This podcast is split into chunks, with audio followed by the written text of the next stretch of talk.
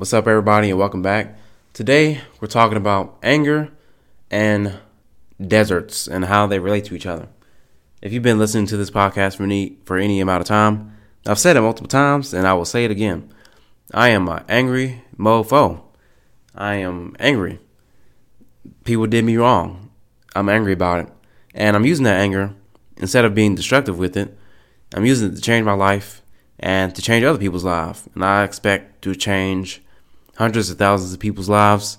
You've heard it here first. I think that's the first time I said it.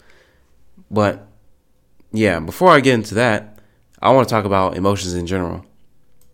Good and bad emotions, all emotions, are there to serve you. They are your friends, even the ones that feel bad. Let's talk about anxiety first. Anxiety is fear of a negative outcome in the future. Now, why would somebody feel anxious about something? I believe that the reason somebody would feel anxious about something is because they are missing information and their body trying to tell them that, hey, there's some piece of information that you need to successfully avert a crisis that's ahead in the future. So listen to me, get the information that you need, and turn it around before it's too late. That's what anxiety is saying, if you ask me. So instead of trying to repress your anxiousness, which will only guarantee that it comes back stronger, you should listen to it and try to discover what exactly is trying to tell you to do, what it is trying to tell you to listen to, because your body knows, your brain knows, your subconscious knows, everything that pertains to your goals. You are anxious, you're missing information, your body trying to tell you, hey, listen to the information. Stop repressing me. Stop fighting me so I can give you the stuff that you need to avert the crisis ahead in the future. Now let's go to the opposite side of the spectrum when you experience happiness. Happiness is your body telling you, hey, man, what you're doing right here, this is good stuff. You need to keep doing this, man. This is good stuff for you. This is help us get towards our goals. This is good for you. But our happiness can be tricked. It can be tricked real easy, too. Like drugs. Drugs make you feel temporarily happy? I don't know. Make you feel something good? I don't know. I've never taken drugs. But there are a lot of things that we do to make us feel happy temporarily that cause us to be unhappy later on down the line. And we have to recognize that and that realize that our body can be tricked in those ways. The most common way is food. I love me some good food, man. I love me some Greek yogurt. Greek yogurt is not bad for you, though. So I get the enjoyment of the food, and I get the healthy qualities of the food. But Oreos, man, I love me some freaking Oreos. Man, when I put the Oreo in my mouth with that milk, I love me some milk-soaked Oreos. But you know what? After I eat those Oreos, I feel like shit later. And that shitty feeling, I don't know what you would call it, indigestion, I don't know what that feeling is, but I know it's not good, and it's my body telling me, hey, that stuff that was so good earlier is actually pretty bad for you, and you should probably avoid it in the future. Now I want to swing back to the other side again, to the apparently negative side, at least that's how most people see it, and let's talk about fear for a second. Fear is a very positive emotion. Fear is very different from anxiety because anxiety is about a future that is not real yet. A future that is not real yet that you're projecting a negative outcome to. And fear is when a negative thing is right there in your face. If a bear jumps at you, it's not anxiousness you feel fear. And that fear is there to get you to safety immediately as soon as possible. So, all emotions are on your side, good or bad. They make you feel bad in your body, in your mind, or they make you feel good in your body, in your mind. Sometimes you can be tricked into feeling good for something that's bad, like for food. And I don't know if there are things that feel bad at first, but make you feel good later, like working out. Working out is painful, but you work out and then I feel like euphoric when I would leave the gym every time I go to the gym. And it's a great feeling, but to get that feeling, I have to go through some discomfort first. If you can recognize things that feel good and are actually good, you can get to whatever you're going a lot faster. And if you avoid things that are actually hurtful and that you experience is hurtful, you will experience less of those things. And if you understand how you can be manipulated through positive dopamine hits, like through food and watching YouTube and stuff, then you can avoid being manipulated through dopamine for things that make you feel bad in the future. Now let's move on to repression, which is when we experience a feeling, good or bad. Well, I don't think we repress our good stuff. But, well, actually, yeah, we do. I'll get to that in a second. Usually we associate repression with bad emotions like fear, anxiety, whatever. And what that is basically telling your body is, hey, you're wrong about XYZ. I'm not supposed to be feeling like this. Go away. And if you're good at it, or if you take the right substance, you can actually get it to go away for a little bit. But, of course, it comes back. It comes back every time. And there's nothing you can do to get rid of that emotion except to experience it and to solve whatever your body is telling you to solve.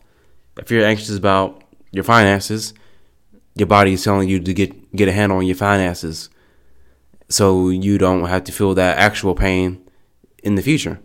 And if you do that, your anxiousness about your finances will go away.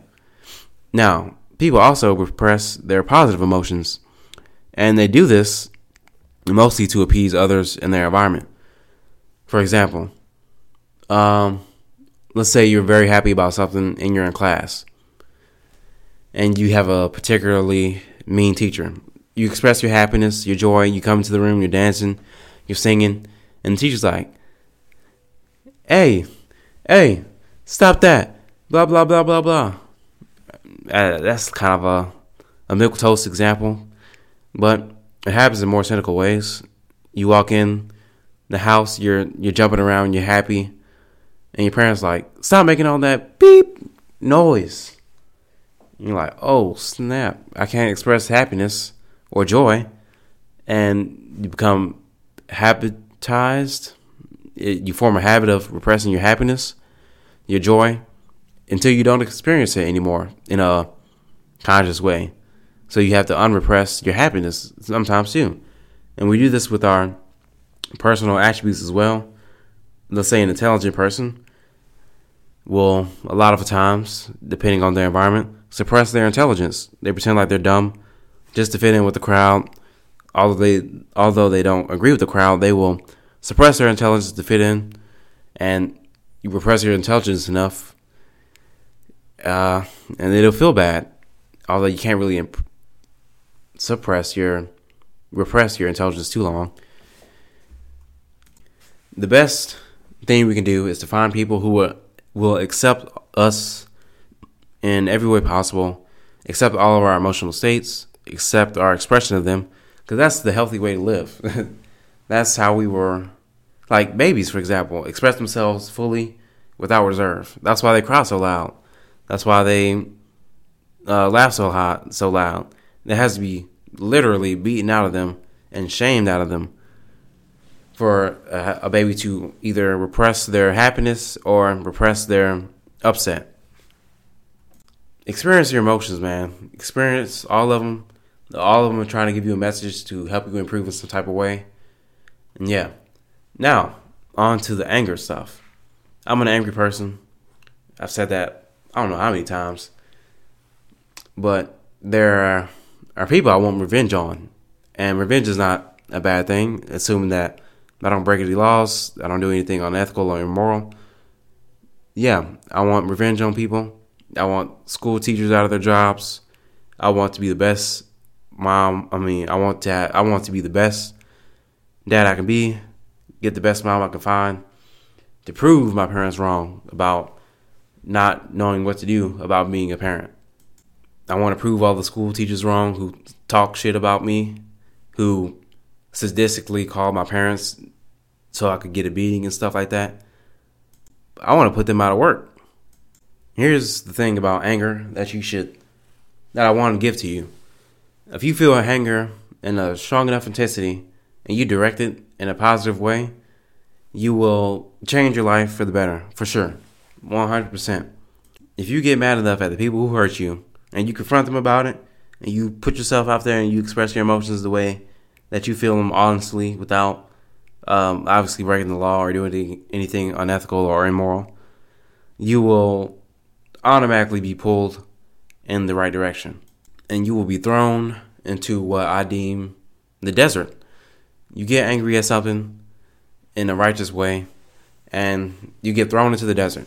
And what that is when you have such a radical change in your views that you cannot stand your current environment any longer, and you decide to leave town, cross the desert, and try to find the oasis that has the people that you're looking for, the people who are moral, the people who serve justice, who serve morality, who are peaceful, who don't abuse, who don't shout, the people who are good. You get angry enough at the people who did something bad to you, and you will cross the desert and reach the oasis where you can live peacefully and be your true selves. It's the desert because it's not very easy to cross the desert because you have all these illusions popping up. You don't have any water on the way to the oasis. You have all these illusions popping up, people trying to get you to come back to the town you just left. Delusions, hey man, come back. We didn't mean it. Yeah, we didn't mean to say that mean thing. Oh, I didn't know how to parent. I just did what my parents did. I didn't know any better. Now, you deserve to get that F in that class because X, Y, Z. Now, you deserve to get your parents called, even though I lied, et cetera, whatever it is for you. All the illusions are there to get you to turn back and head back to the city. But if you persist through the illusions, you will make it to the promised land, the oasis. And once you reach there, I don't know. I haven't reached there yet. I expect it to be bliss. I expect to have a damn near frictionless life, if that makes sense. I expect to have beautiful relationships that are peaceful. I expect to have a great relationship with the family I create, with the family that I'm now a part of in terms of in-laws. I expect to have friends that I could turn to in my hour of need to express myself in ways that I won't express myself to a normal person that I see in my illusions or at the town that I just left. This is going to be wonderful, and I want the same thing for you. So if you have been wronged, the best you can do is probably get angry. Get angry until you confront, whether that be mentally, emotionally, maybe in person. Maybe you don't have to confront somebody in person if you don't want to. You get angry, you will change your life for the better. I promise you that. But once you reach the oasis, your anger needs to dissolve. Your anger will dissolve on its own, I think. I'll experience peak anger when I have a child and I'm holding my child in my hands and I'm thinking about all the things that were done to me by teachers, parents, family members, and such. And I'll think to myself, how could somebody do all this shit? And I'll probably be peak angered right then. And I think it will drop off in that same moment because I realize all my energy needs to be focused on being the best man I can be for my child, for my family, for the people that I'm here to serve. And yeah, once you cross the oasis, your anger will probably dissolve. Another long one, man. I think this was pretty good. This has probably been my most passionate podcast yet. I hope you got something good out of this. If you need to get angry. Experience all your emotions in their fullest capacity. And you should probably reject anyone who rejects you being able to express your emotions, because that is actually very unhealthy. And with that being said, I will see you next time.